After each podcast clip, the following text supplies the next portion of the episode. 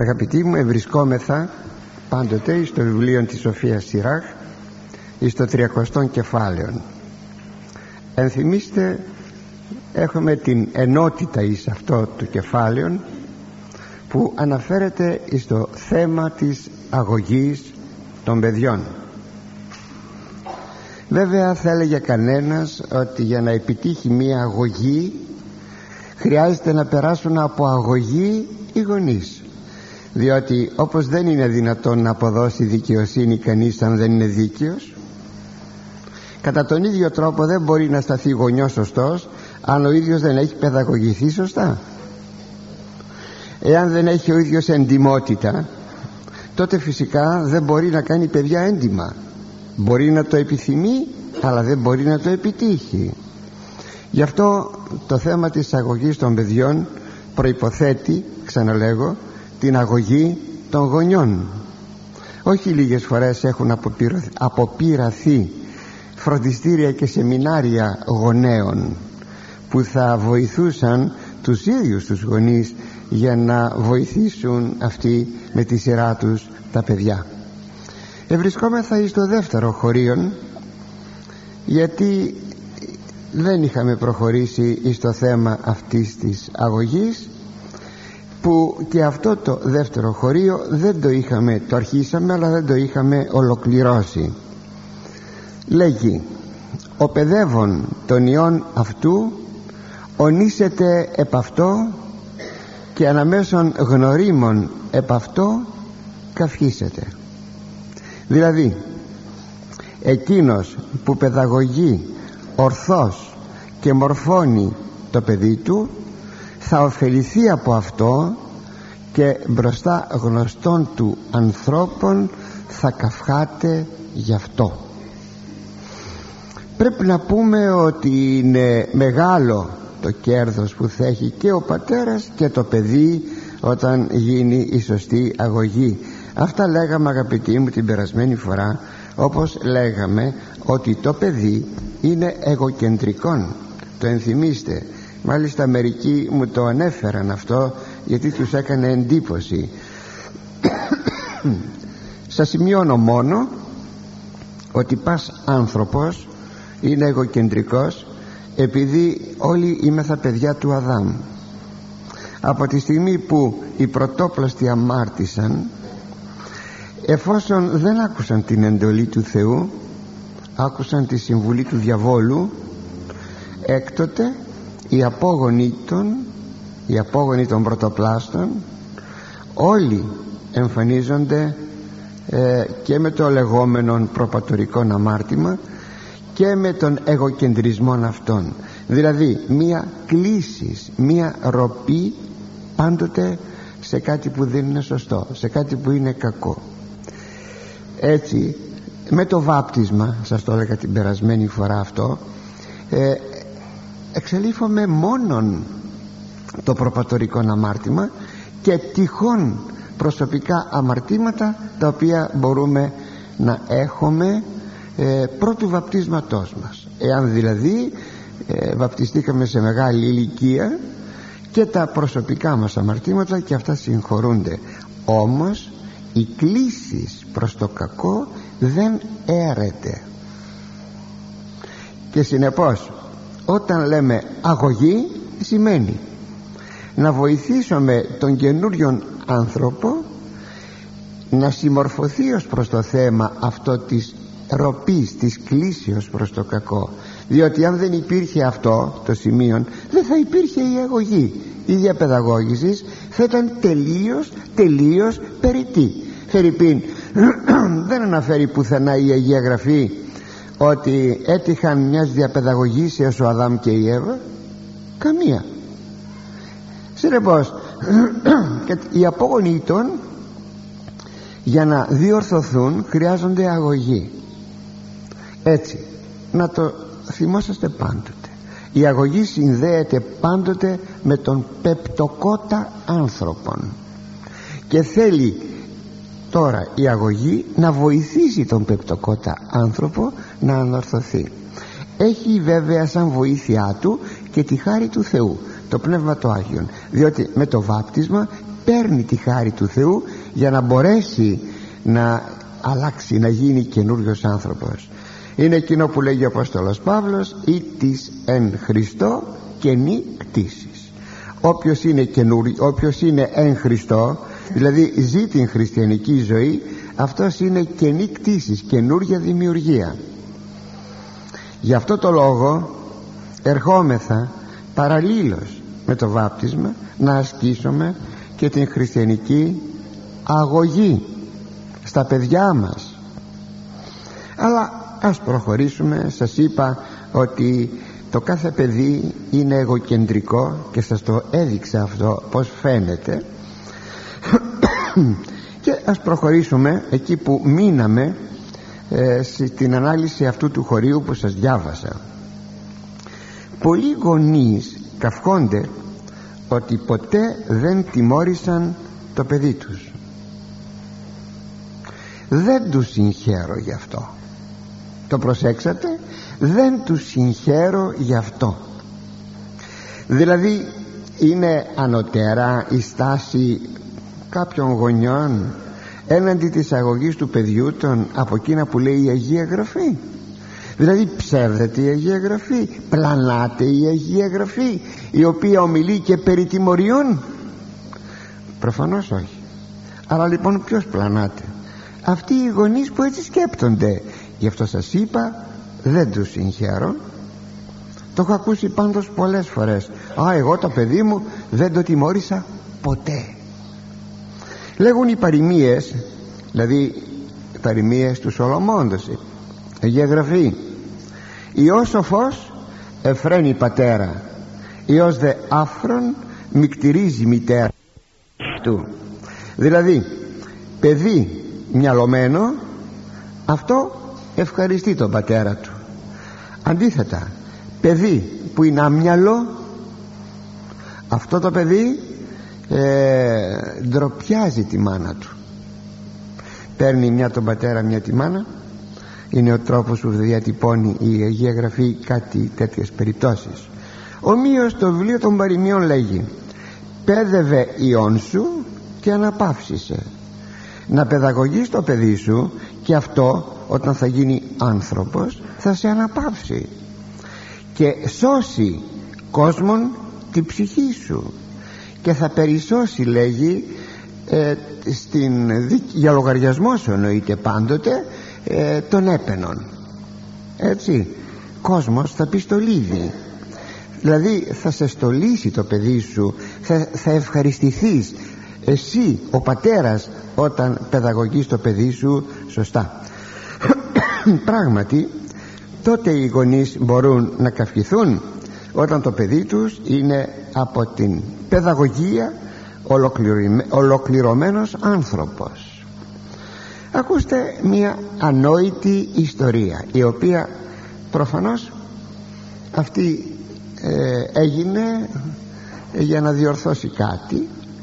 Ε, την θυμάμαι ήμουνα μικρός. Είχε έρθει μια κυρία στο σπίτι μας επίσκεψη. Είχε και ένα αγοράκι ε, ήταν γύρω στα δέκα χρόνια δέκα χρονών εγώ ήμουν λίγο μεγαλύτερος. Του είπα έλα να παίξουμε ήταν νύχτα. Μέναμε σε ένα δάσος. Δεν ερχόταν να παίξουμε γιατί εφοβείτο το σκοτάδι. Και γιατί εφοβείται το σκοτάδι θα μου πείτε. Ακούστε τι είπε η μητέρα; Ότι ο σύζυγός της τον οποίον βεβαίως και γνωρίζαμε ήταν χαρτοπαίχτης το ξέραμε και αυτό το πράγμα. Ο οποίος ξημεροβραδιαζόνταν στην πράσινη τσόχα. Δηλαδή στο χαρτοπέγνιο πήγαινε πρωινές ώρες στο σπίτι του. Για να μην γίνει τώρα και ο γιος χαρτοπαίχτης ακούσατε ακούσατε και να μην γυρίζει τη νύχτα η μητέρα τώρα το φοβίζει το παιδί της ε, για το φυσικό σκοτάδι. Για να μην βγαίνει τη νύχτα και να μην γίνει χαρτοπαίχτης σας ρωτώ είναι ορθή αντιμετώπιση σε αυτή; Να φοβάται να βγει έξω για να μην γίνει χαρτοπαίχτης ακούσατε παρακαλώ. Το συμπέρασμα είναι ότι η αληθινή παιδαγωγία θα δώσει ωφέλη θα δώσει καύχηση και στον πατέρα και στο παιδί. Και προχωρούμε στον επόμενο στίχο των τρίτων ο διδάσκων των ιών αυτού παραζηλώσει των εχθρών και έναντι φίλων επ' αυτό αγαλιάσετε δηλαδή εκείνος που διδάσκει ορθά το παιδί του θα κάνει τον εχθρό του να ζηλοτυπήσει αλλά μπροστά στους φίλους του θα χαίρεται. Εδώ κάτι έχει να μας πει αυτό το χωρίο. Μπορεί οι εχθροί ενός ανθρώπου να ζηλοτυπήσουν το παιδί του γιατί είναι καλό παιδί γιατί έχει επιτύχει και μπήκε σε σχολές και θα σπουδάσει και πήρε πτυχίο διότι έχει μία επιφάνεια τέλος πάντων είναι παλικάρι είναι τώρα μιλάμε με βάση το αγόρι γιατί είναι και για το κορίτσι αντίστοιχα. Έχει κάποια επιφάνεια τέλος πάντων όμορφο παιδί μπορεί να γίνει αντικείμενο ζηλοτυπίας. Δυστυχώς ναι. Και ακούμε καθημερινά αυτές τις ιστορίες της ζηλοτυπίας.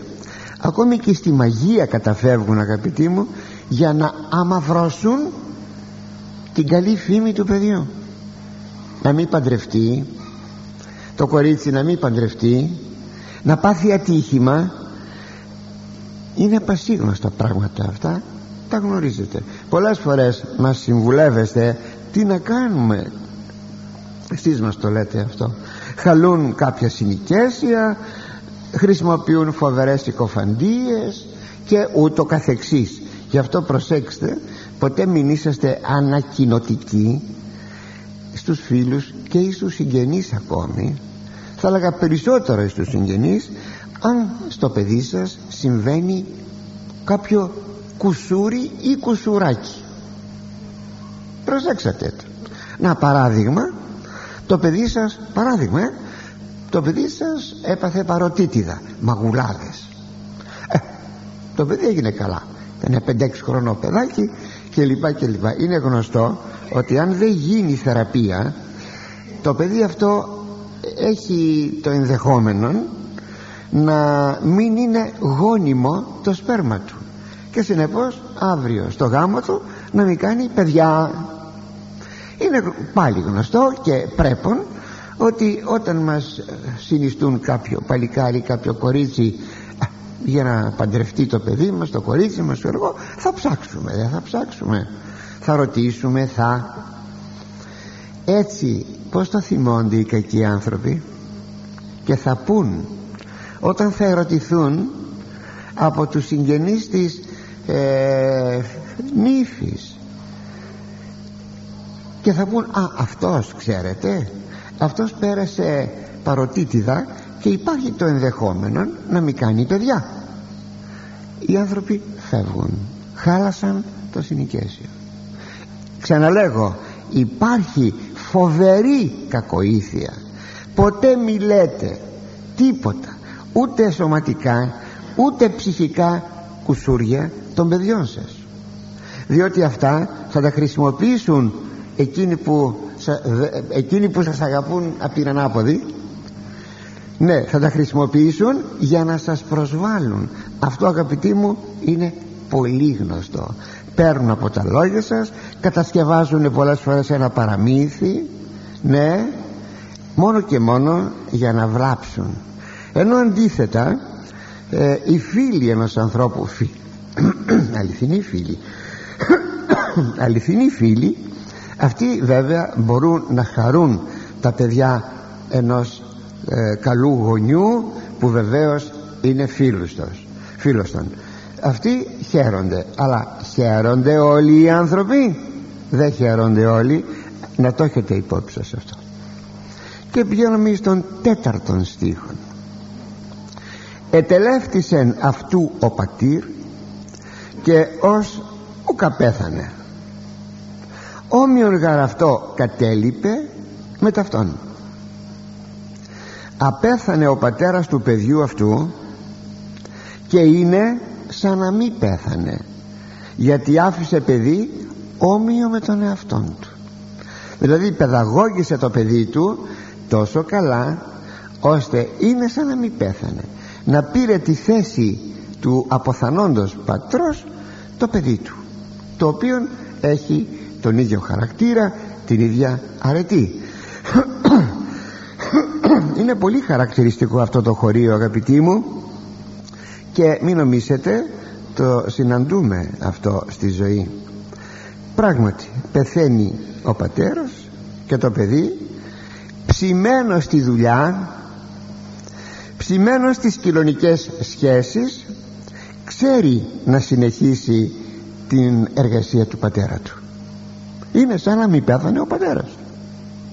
Έντιμος εργατικός το παιδί. Συνεχίζει την εργασία του πατέρα του.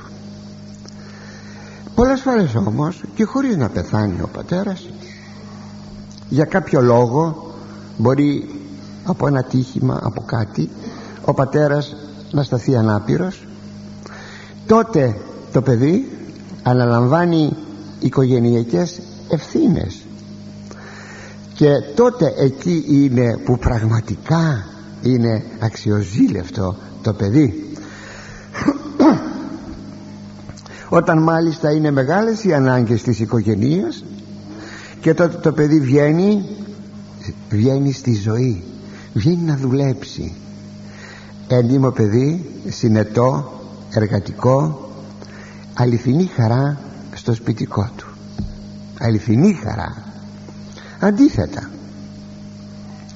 Γιατί και αυτό το βλέπουμε. Και μάλιστα συχνότερα αυτό βλέπουμε. Το αντίθετο. Όταν το παιδί δεν παιδαγωγήθηκε και αφέθηκε να ελευθεριάζει στη ζωή του να αλυτεύει τότε το παιδί αυτό είναι μία συμφορά. Πόσα παιδιά από μία καλά παιδιά από μια περιπέτεια της οικογενείας των διέκοψαν τις σπουδές των και συνέχισαν αργότερα όταν κάπως τα πράγματα αποκαταστάθηκαν. Τέτοια καλά παιδιά είναι πραγματικά ένα καμάρι. Πάντρεψαν αδελφές στάθηκαν όρθια στην ποικίλη φροντίδα του σπιτιού. Ένα πραγματικό καμάρι είναι αυτά τα παιδιά και προχωρούμε στον πέμπτο στίχο. Δηλαδή πρέπει η αγωγή να σταθεί τέτοια ανάμεσα σε όποια άλλα το παιδί να το ψήσει. Να ψηθεί το παιδί. Να ψηθεί το παιδί ε, στα θέματα της ζωής της κοινωνικότητας. Να ξέρει πως να περπατήσει. Και πάμε στον επόμενο στίχο τον πέμπτον. Εν τη ζωή αυτού είδε και εφράνθη και εν τη τελευταία αυτού ούτε λυπήθη. Δηλαδή ο πατέρας ενώ ακόμα ζούσε είδε το παιδί του να προκόβει χάρη στην παιδαγωγία που του έδωσε. Και ευχαριστήθηκε γι' αυτό. Και όταν ήλθε η ώρα να πεθάνει πολλές φορές σε νέα, νέα ηλικία ο πατέρας να πεθάνει δεν λυπήθηκε για την τύχη του σπιτιού του σου λέει έχω παιδί θα τα βγάλει πέρα. Έχω καλό παιδί θα τα βγάλει πέρα έτσι μπορεί ο πατέρας είτε ζει είτε ετοιμάζεται να πεθάνει από κάποια τυχόν αρρώστια δεν ανησυχεί. Κάποτε κάτι που είχα προσέξει στο ταχυδρομείο στη Λάρισα θυμάμαι ένας πατέρας είχε ένα παιδάκι μόλις ξέρω θα πήγαινε Δευτέρα Δημοτικού, Τρίτη κάπου εκεί. Δηλαδή άρχισε να μαθαίνει γράμματα να μαθαίνει να γράφει. Και πλησίασα. Εξάλλου ήταν και στενός ο χώρος. Από το παλιό ταχυδρομείο που είχαμε στη Λάρισα που ήταν πολύ στενός ο χώρος. Και είδα να συντάσει το παιδί μίαν επιταγή. Και τότε ρώτησα περισσότερο και μου είπε ο πατέρας ναι μαθαίνω το παιδί μου να ξέρει να κινείται έξω στη ζωή. Να μην φοβάται τη ζωή.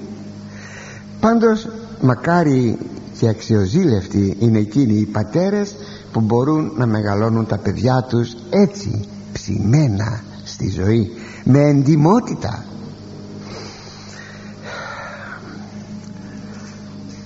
καλόν είναι όταν ο πατέρας είναι ελεύθερος επαγγελματίας δηλαδή έχει κατάστημα έχει χωράφια. Ε, σε περιόδους που το παιδί δεν έχει σχολείο να το παίρνει στα χωράφια του στη δουλειά του στο μαγαζί να το παίρνει το παιδί το αγόρι του σιγά σιγά να προσαρμόζεται η συνεργασία που κάνει ο πατέρας. Αυτό θα πει ψήνω το παιδί μου μην το αφήνετε το παιδί να γυρίζει από εδώ και από εκεί και να ε, αλυτεύει. Μην λέτε ποτέ άσε το παιδί να παίξει και να μην καταπιέζεται μην το πείτε ποτέ αυτό. Η αλήθεια είναι ότι θα βρεθεί και η ώρα που θα παίξει. Δεν είναι απαραίτητο ώρα εργασίας να πηγαίνει να παίζει. Εργασίας του καταστήματος του πατέρα ή των χωραφιών του. Όχι αγαπητοί μου όχι ακούσατε το θα με θυμηθείτε πολλές φορές. Όπως και η μητέρα το ίδιο πρέπει να κάνει στη θηκατέρα της. Ε, να μην λέει άσε κορίτσι μου μη σηκώνεσαι να βοηθήσεις στο σπίτι ε, κάτσε να διαβάζεις και να μην είναι περίοδος εξετάσεων απλώς κάτσε να διαβάζεις. Κανείς δεν θα έχει αντίρρηση και το κορίτσι να μάθει όσα γράμματα θέλει πόσα γράμματα όσα γράμματα θέλει. Αλλά ποτέ όμως η μητέρα να μην πει ότι κάτσε διάβασε θα κάνω εγώ τις δουλειές και η κοπέλα μένει άψητη αδιαπαιδαγώγητη δεν ξέρει να κάνει έναν καφέ στον μελλοντικό της άνδρα. Και αυτό είναι μία οπωσδήποτε συμφορά. Ναι να σπουδάσει δεν πρέπει όμως να ξεχνά ότι το κύριο έργο μιας γυναικός είναι η συζυγία και η μητρό της. Αυτά τα δυο. Αν σε αυτά τα δυο το κορίτσι αποτύχει τότε δεν έχουμε τίποτα. Μέσα στη συζυγία βάζω και την περίπτωση του νοικοκυριού και η μητρό της. Πέραν από αυτού θέλει να κάνει ό,τι θέλει ας κάνει ό,τι θέλει θυμάμαι κάποτε διάβαζα πιθανώς το έχετε διαβάσει κι εσείς ένα θαυμάσιο διήγημα ε, της Στόου Αμερικανίδος η καλύβα του Μπαρμπαθωμά θα έχετε διαβάσει. Ξέρετε πως το έγραψε το βιβλίο αυτό; Μεταξύ τραπεζιού που έγραφε και κατσαρόλας που μαγείρευε. Ναι μαγείρευε μαγείρευε και για μια στιγμή όταν το φαΐ για κάποια λεπτά μπορούσε να μείνει χωρίς να παρατηρηθεί πήγαινε να γράψει. Και ανεπνεύστηδε αυτό της το έργο μέσα στην εκκλησία που εκεί ε, εκκλησιαζόνταν και αυτό το βιβλίο όλοι το ξέρετε στάθηκε ο πρόδρομος της απελευθερώσεως των μαύρων στην Αμερική. Έτσι γίνεται κανείς ένας σπουδαίος κοινωνικός παράγων. Αλλά δεν άφησε όμως το σπιτικό της η Στόου ναι. Λοιπόν θα ξαναπώ. Όσα γράμματα θέλει το κορίτσι να μάθει να μάθει. Αλλά ποτέ δεν θα αφήσει τον οικοκυριό της τη συζυγία της και την μητρότητά της. Διότι πρέπει να το πούμε και αυτό κατά την περίοδο δυσκόλων εποχών κάπου τα γράμματα δεν έχουν πέρασει έχει όμως πέρασει η γνώση μιας τέχνης. Δηλαδή συγκεκριμένα στην κατοχή δεν περνούσε αν ήξερες γράμματα. Γερμανική κατοχή δεν περνούσε αν ήξερες γράμματα και αν ήξερες μάλιστα και τυχόν μπορούσες να γίνεις να προσκοληθείς Γερμανός και υπήρχε και η περίπτωση να σταθείς και προδότης Ω να φυλάξει ο Θεός. Τέλος πάντων δεν είχαν πέρασει τα γράμματα Όσο μια χειρονακτική εργασία. Ε, Ό,τι μάθουν τα παιδιά σας Και το αγόρι σας Και το κορίτσι σας Είναι χρήσιμο. Είναι χρήσιμο το ξαναλέγω. Είναι γνωστό ότι οι αρχαίοι Εβραίοι Μάθαιναν παράλληλα με τη μόρφωση στα παιδιά τους και μια χειρονακτική εργασία. Ο Παύλος ήταν σπουδαγμένος. Μπορούσε να μην ήταν. Βέβαια από ταπεινοφροσύνη λέγει αν και ιδιώτης γράφει σε μια επιστολή του ιδιώτης θα πει αμόρφωτος θα πει αγράμματος και λέγει ο Ιερός Χρυσόστομος ο μέγας ερμηνευτής του Παύλου ο Παύλος ιδιώτης. Πραγματικά μορφωμένος ο Παύλος. Και όμως ο Παύλος επειδή ήταν αυτή η συνήθεια στους Εβραίους εγνώριζε πάρα πολύ καλά να υφαίνει ε, σκηνάκια, σκηνές δηλαδή με κατσικίσιο παρακαλώ ε, μαλλί. Διότι το κατσικίσιο μαλλί ήταν χρήσιμο επειδή το νερό όπως είναι και οι κάπες των βοσκών που είναι από κατσικίσιο μαλλί γιατί το νερό φεύγει από πάνω και ο βοσκός δεν βρέχεται. Έτσι λοιπόν και στο σκηνάκι αυτό σκηνή ατομικά σκηνάκια συνήθως για ανθρώπους που είχαν μεταναστεύσεις είχαν ταξίδια κτλ. Έτσι λοιπόν μπορούσε όχι μόνο να ζήσει να επιβιώσει ο Απόστολος αλλά να επιβιώσουν και οι συνεργάτες του. Ακούστε τι γράφει όταν έφτασε τι είπε μάλλον και γράφτηκε από τον Λουκά. Όταν επεσκέφθη τους πρεσβυτέρους ε, της ε, Εφέσους στη Μίλητο. Αφού τους είπε πολλά πολλά πολλά κατόπιν τους λέει αυτή γινώσκεται εσείς οι ίδιοι γνωρίζετε ότι τις χρίες μου δηλαδή στις ανάγκες μου και τις ούσι μετεμού υπηρέτησαν εχείρες αυτές. Υπηρέτησαν τούτα μου τα χέρια και όπως λέει κάποιος ερμηνευτής ότι έδειξε τα ροζιασμένα του χέρια ότι δεν έπαιρνε από κανέναν δεν επεθύμησε από κανένα ούτε χρυσάφι ούτε ασήμι ούτε ηματισμό και λοιπά και λοιπά έτσι θα λέγαμε μπορεί κανείς να κερδίσει τη ζωή του. Αγαπητοί άκουσα μια είδηση αυτές τις μέρες ότι από την προσεχή σχολική χρονιά θα εισαχθεί στα σχολεία της Αγγλίας το μάθημα της μαγειρικής. Αγόρια κορίτσια. Πολύ καλά.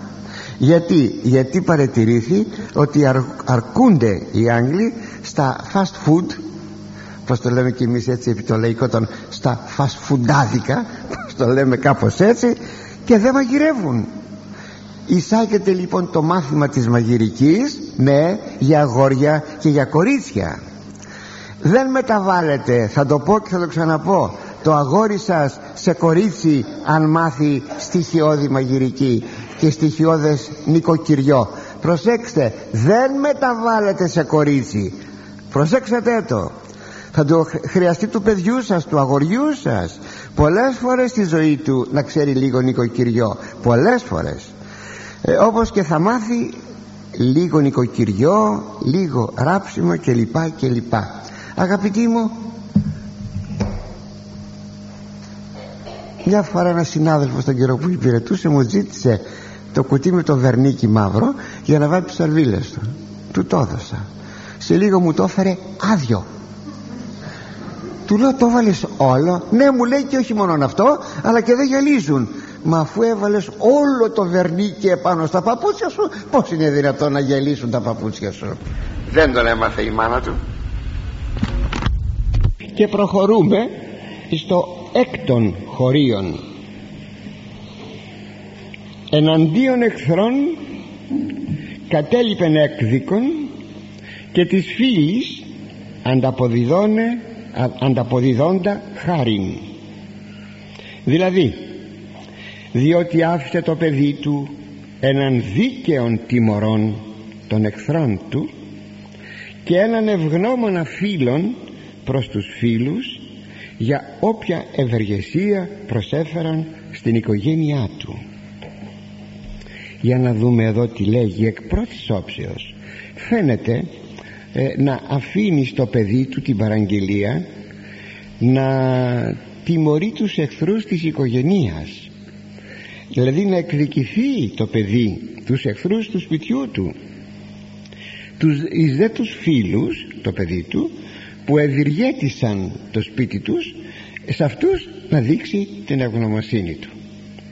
Βέβαια υπήρχε ο ατελής νόμος της εκδικήσεως οπωσδήποτε κατά το οφθαλμόν αντί οφθαλμού. Και δεν υπήρχε ο νόμος της αγάπης όπως ήδη τον έχουμε στην Καινή Διαθήκη αλλά πρόκειται για κάτι διαφορετικό. Θα το δείτε σε κανένα καμιά φορά βιβλίο να ε, δίδεται αυτή η ερμηνεία. Δεν είναι πολύ σωστή αυτή η ερμηνεία. Ναι μεν αλλά στον αρχαίο Ισραήλ δεν υπήρχε η οργανωμένη κοινωνική ασφάλεια. Δηλαδή δεν υπήρχε αυτό που λέμε σήμερα αστυνομία. Κοινωνική ασφάλεια αστυνομία. Δεν υπήρχε αυτό. Η κάθε οικογένεια ανελάμβανε την προσωπική της ασφάλεια κατά των εχθρών της. Προς τότο κάθε οικογένεια έπρεπε να έχει πολλά άρενα παιδιά. Να μπορούν να υπερασπίζονται το σπίτι τους την οικογένειά τους. Σας θυμίζω την περίπτωση του Ιακώβ ο οποίος ήταν τελείως τελείως ανυπεράσπιστος όταν εγκαθιδρύθηκε στην Παλαιστίνη στη γη Χανάν είναι ο εγγονός του Αβραάμ. Όχι ο λιγότερο και ο Αβραάμ.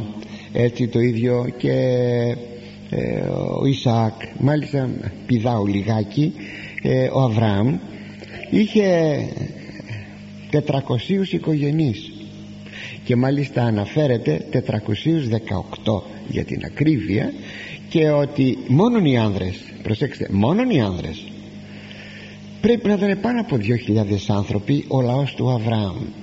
Και σημειώσατε ότι πράγματι υπήρξε η ευκαιρία για μια τέτοια ασφάλεια. Όταν κάποιοι βασιλείς από βορρά ήρθαν να προσβάλλουν τον βασιλέα των Σοδόμων. Εκεί όμως κατοικούσε ο ανιψιός του ο Λότ. Έπρεπε συνεπώς α, εντωμεταξύ θεωρήθηκε ότι εχμαλωτίστηκε ο Λότ. Και τότε επιστρατεύει τους 418 οικογενείς 418, ε, συγγνώμη, 318 έκανα λάθος 318 και μάλιστα αυτή την περικοπή τη βάζουμε όταν έχουμε μια Κυριακή που είναι των πατέρων και που επολέμησαν τους ερατικούς λοιπόν παίρνει δρόμο ο Αβραάμ σαν πολεμάρχης μαζί με τους 318 οικογενείς του και κυνήγησε τους βασιλείς του Βορρά απελευθέρωσε τον ανιψιό του τον Λότ απέκτησε πολλά λάφυρα και λοιπά και λοιπά. Βλέπετε ότι γύρι πόλεμον ο Αβραάμ σαν υπόθεση οικογενειακή. Σαν υπόθεση οικογενειακή. Δεν υπήρχε μια δεν υπήρχε οργανωμένο κράτος. Αλλού μπορεί να υπήρχε. Στους Εβραίους δεν υπήρχε.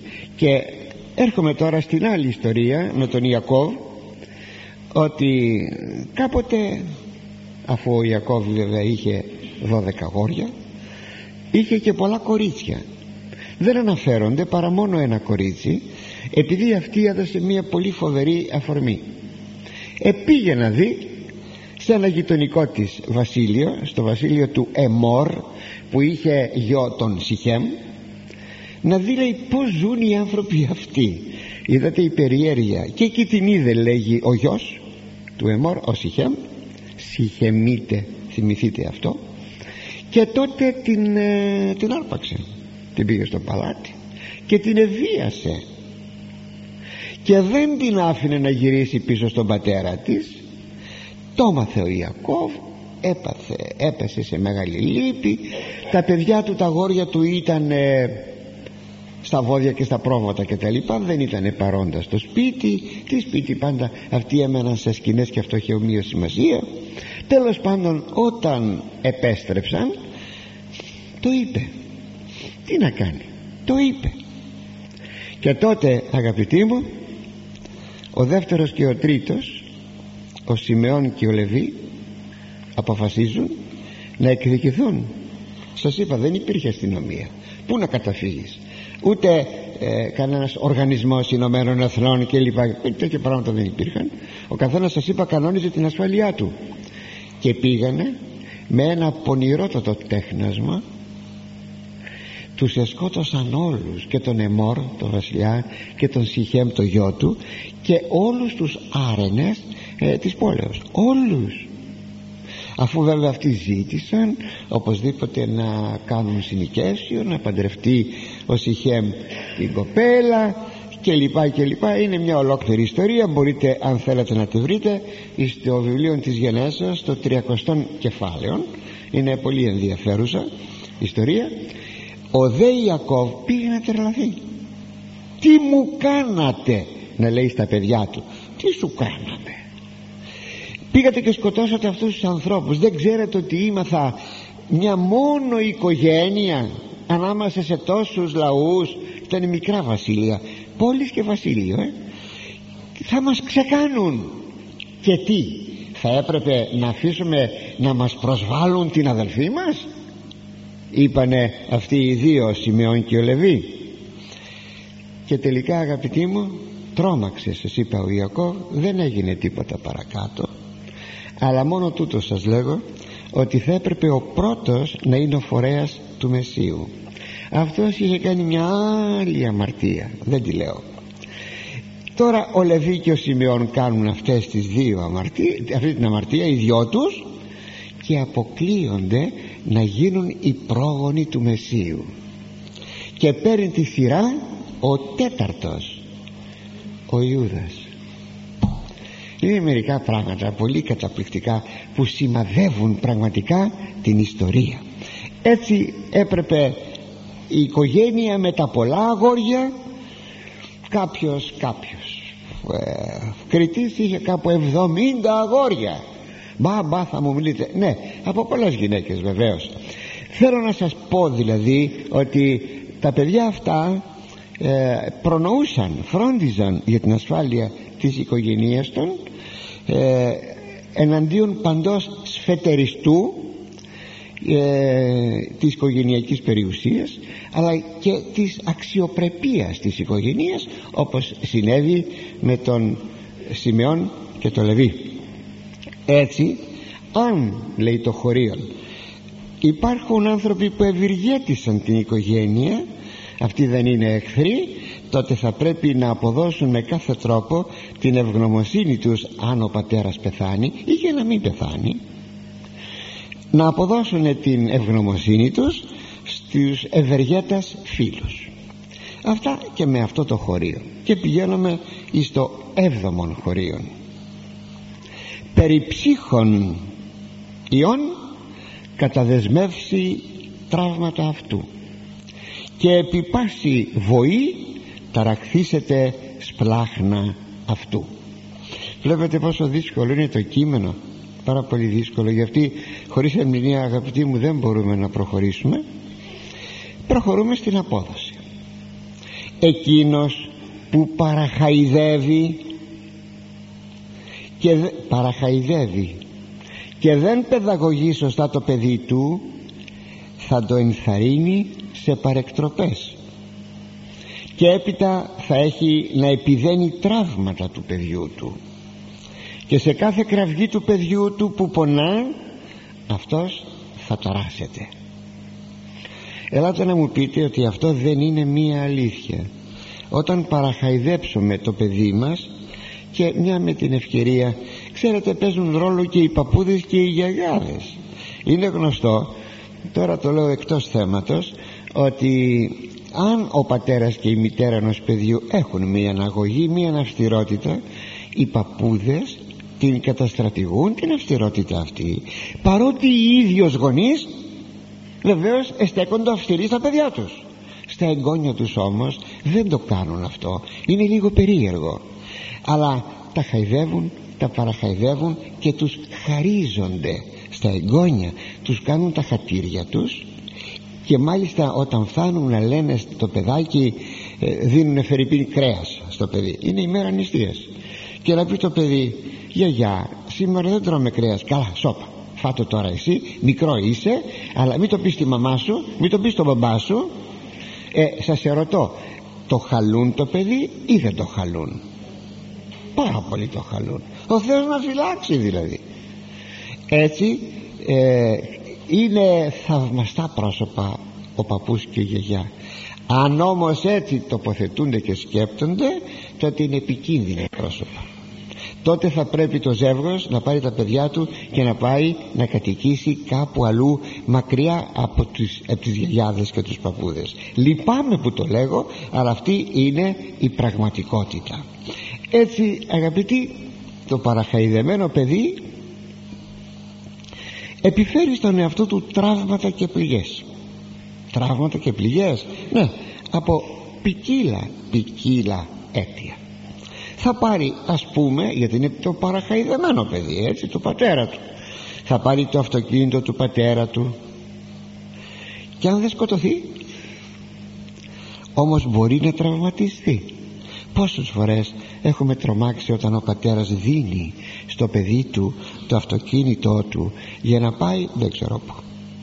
Δίνεις πατέρα το αυτοκίνητό σου στο παιδί σου, στο παιδί σου δεν αισθάνεσαι ότι μπορεί το παιδί σου να πάθει κάτι κακό. Παιδί είναι.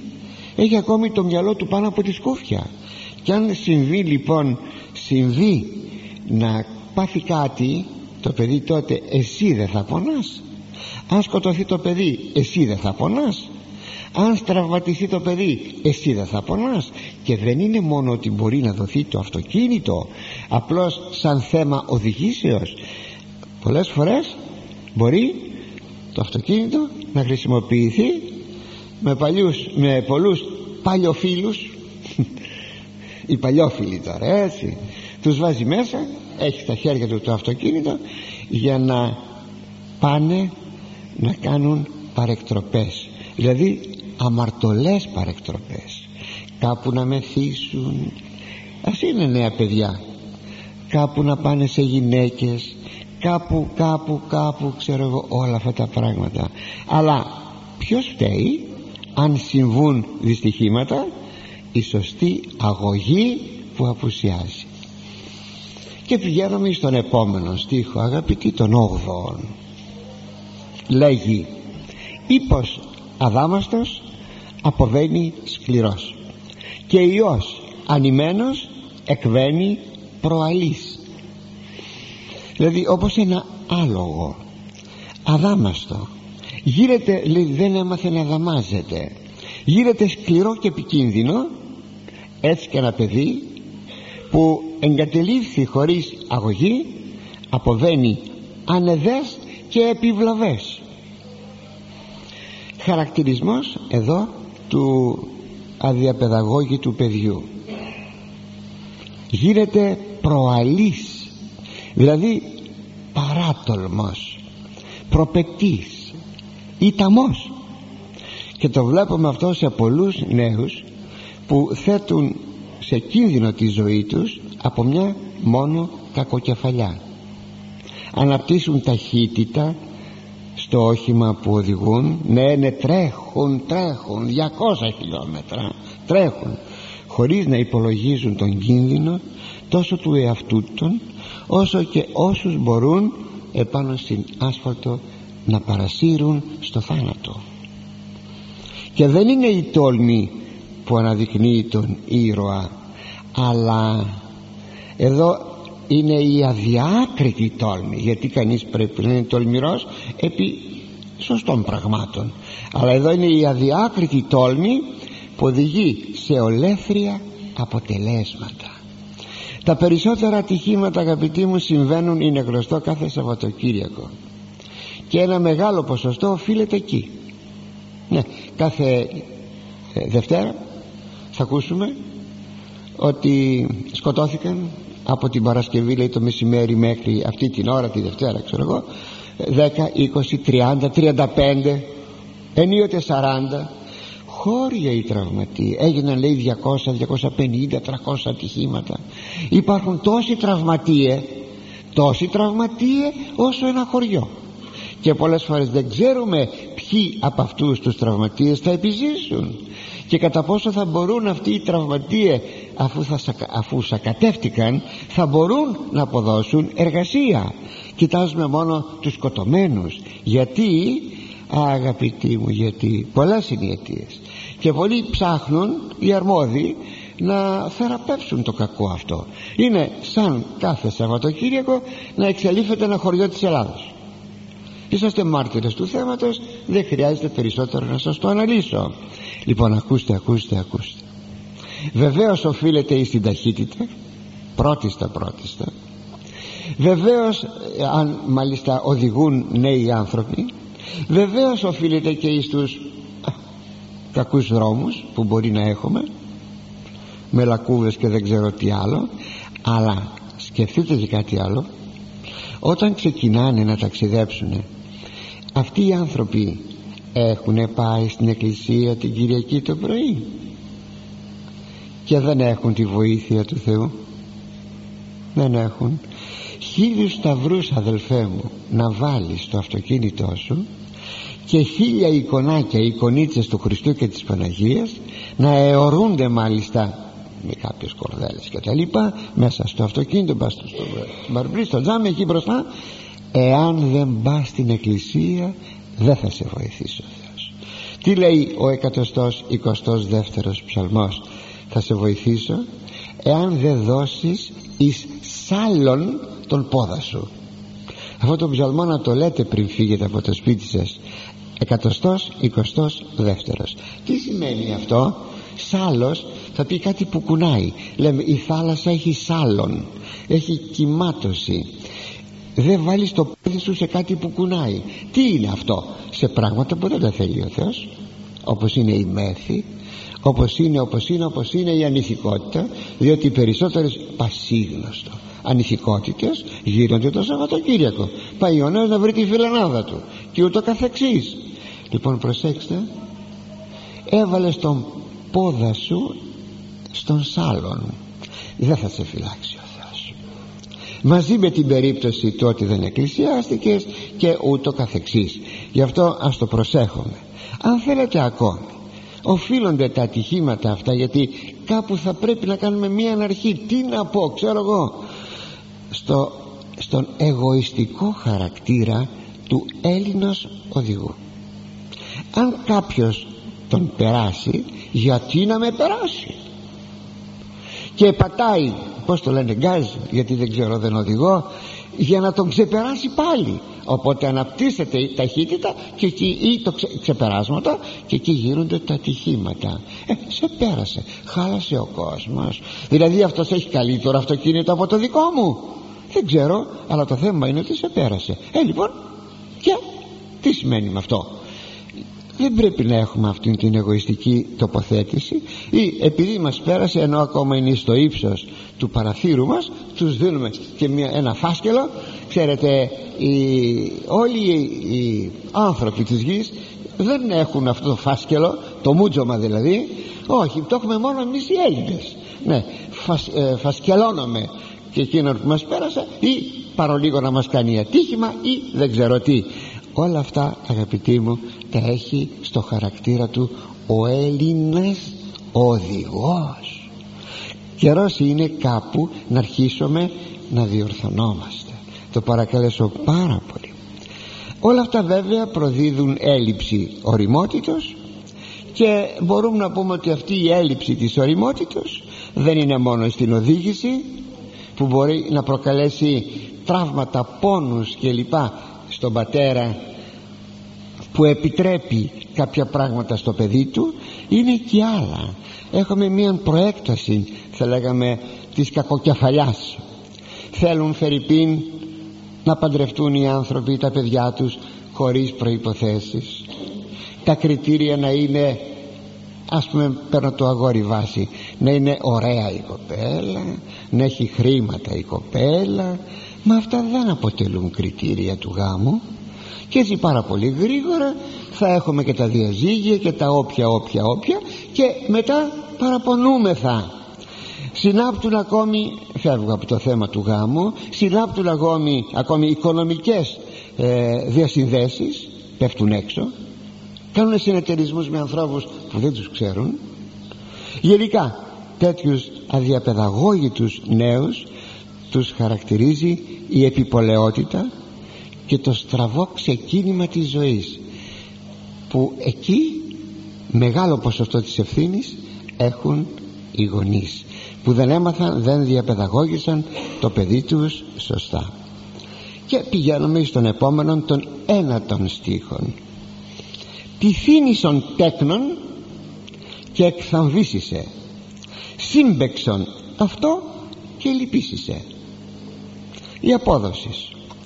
Χάιδεψε πολύ το παιδί σου και θα εκπλαγείς από την ανεδή συμπεριφορά του. Κι αν παιδιαρίζεις μαζί του θα δοκιμάσεις κατοπινά πολλές λύπες.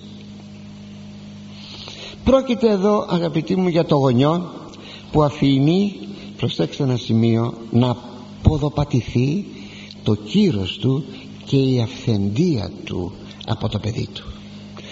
Να ποδοπατηθεί θα επαναλάβω το κύρος του και η, η αυθεντία του. Και η αυθεντία όταν ποδοπατηθεί πρέπει να σας πω δεν αποκαθίσταται ποτέ. Ποτέ ποτέ ποτέ. Δεν εννοεί βέβαια ότι εδώ δεν πρέπει να χαϊδέψει κανείς το παιδί του. Δεν εννοεί.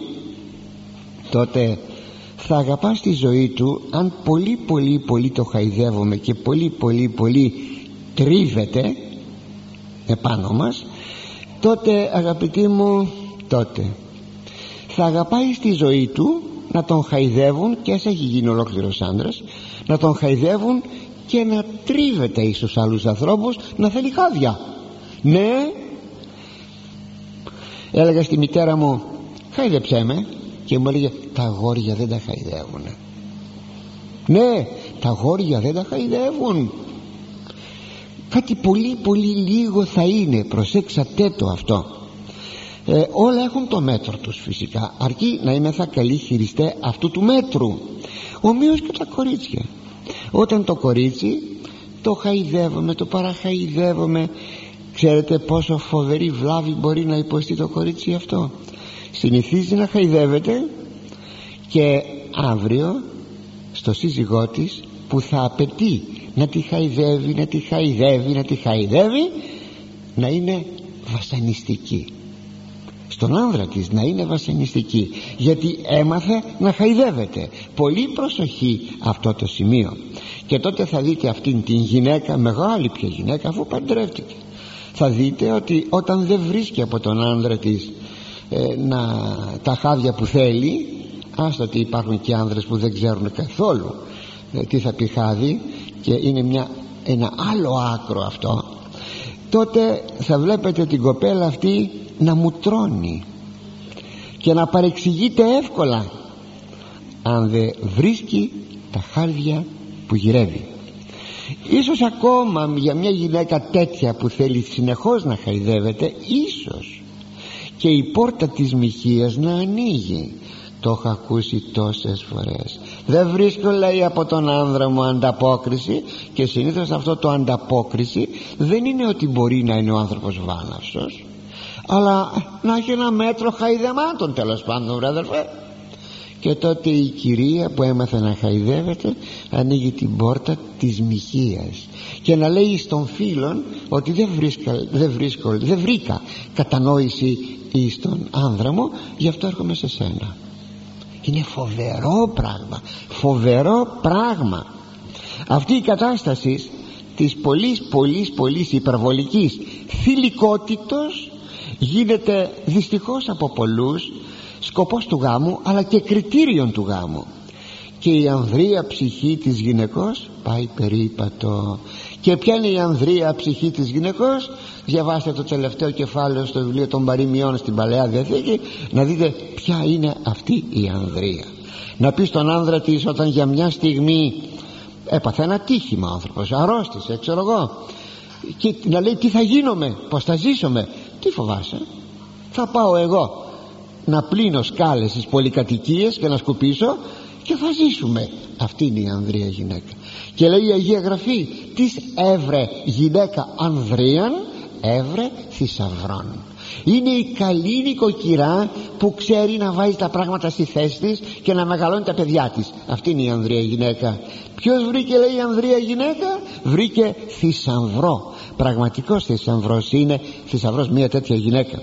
Ώστε τα πολλά χάδια όπως βλέπουμε δημιουργούν στο παιδί και ένα εγωιστικό χαρακτήρα. Το παιδί γίνεται ανεδές σε βαθμό που εσένα τον γονέα θα σε εκθαμβήσει δηλαδή θα σε εκπλήξει. Και όταν το παιδί σου θα σου μιλάει άσχημα τότε εσύ θα διαμαρτύρεσαι ενώ εσύ θα φταίς για την αγωγή που του έδωσες σύμπεξον αυτό λέει και λυπήσισε. Αλλά το χωρίον έχει και κάποιο παρακάτω ενδιαφέρον. Πρώτα ο Θεός θα συνεχίσουμε την ερχομένη Τρίτη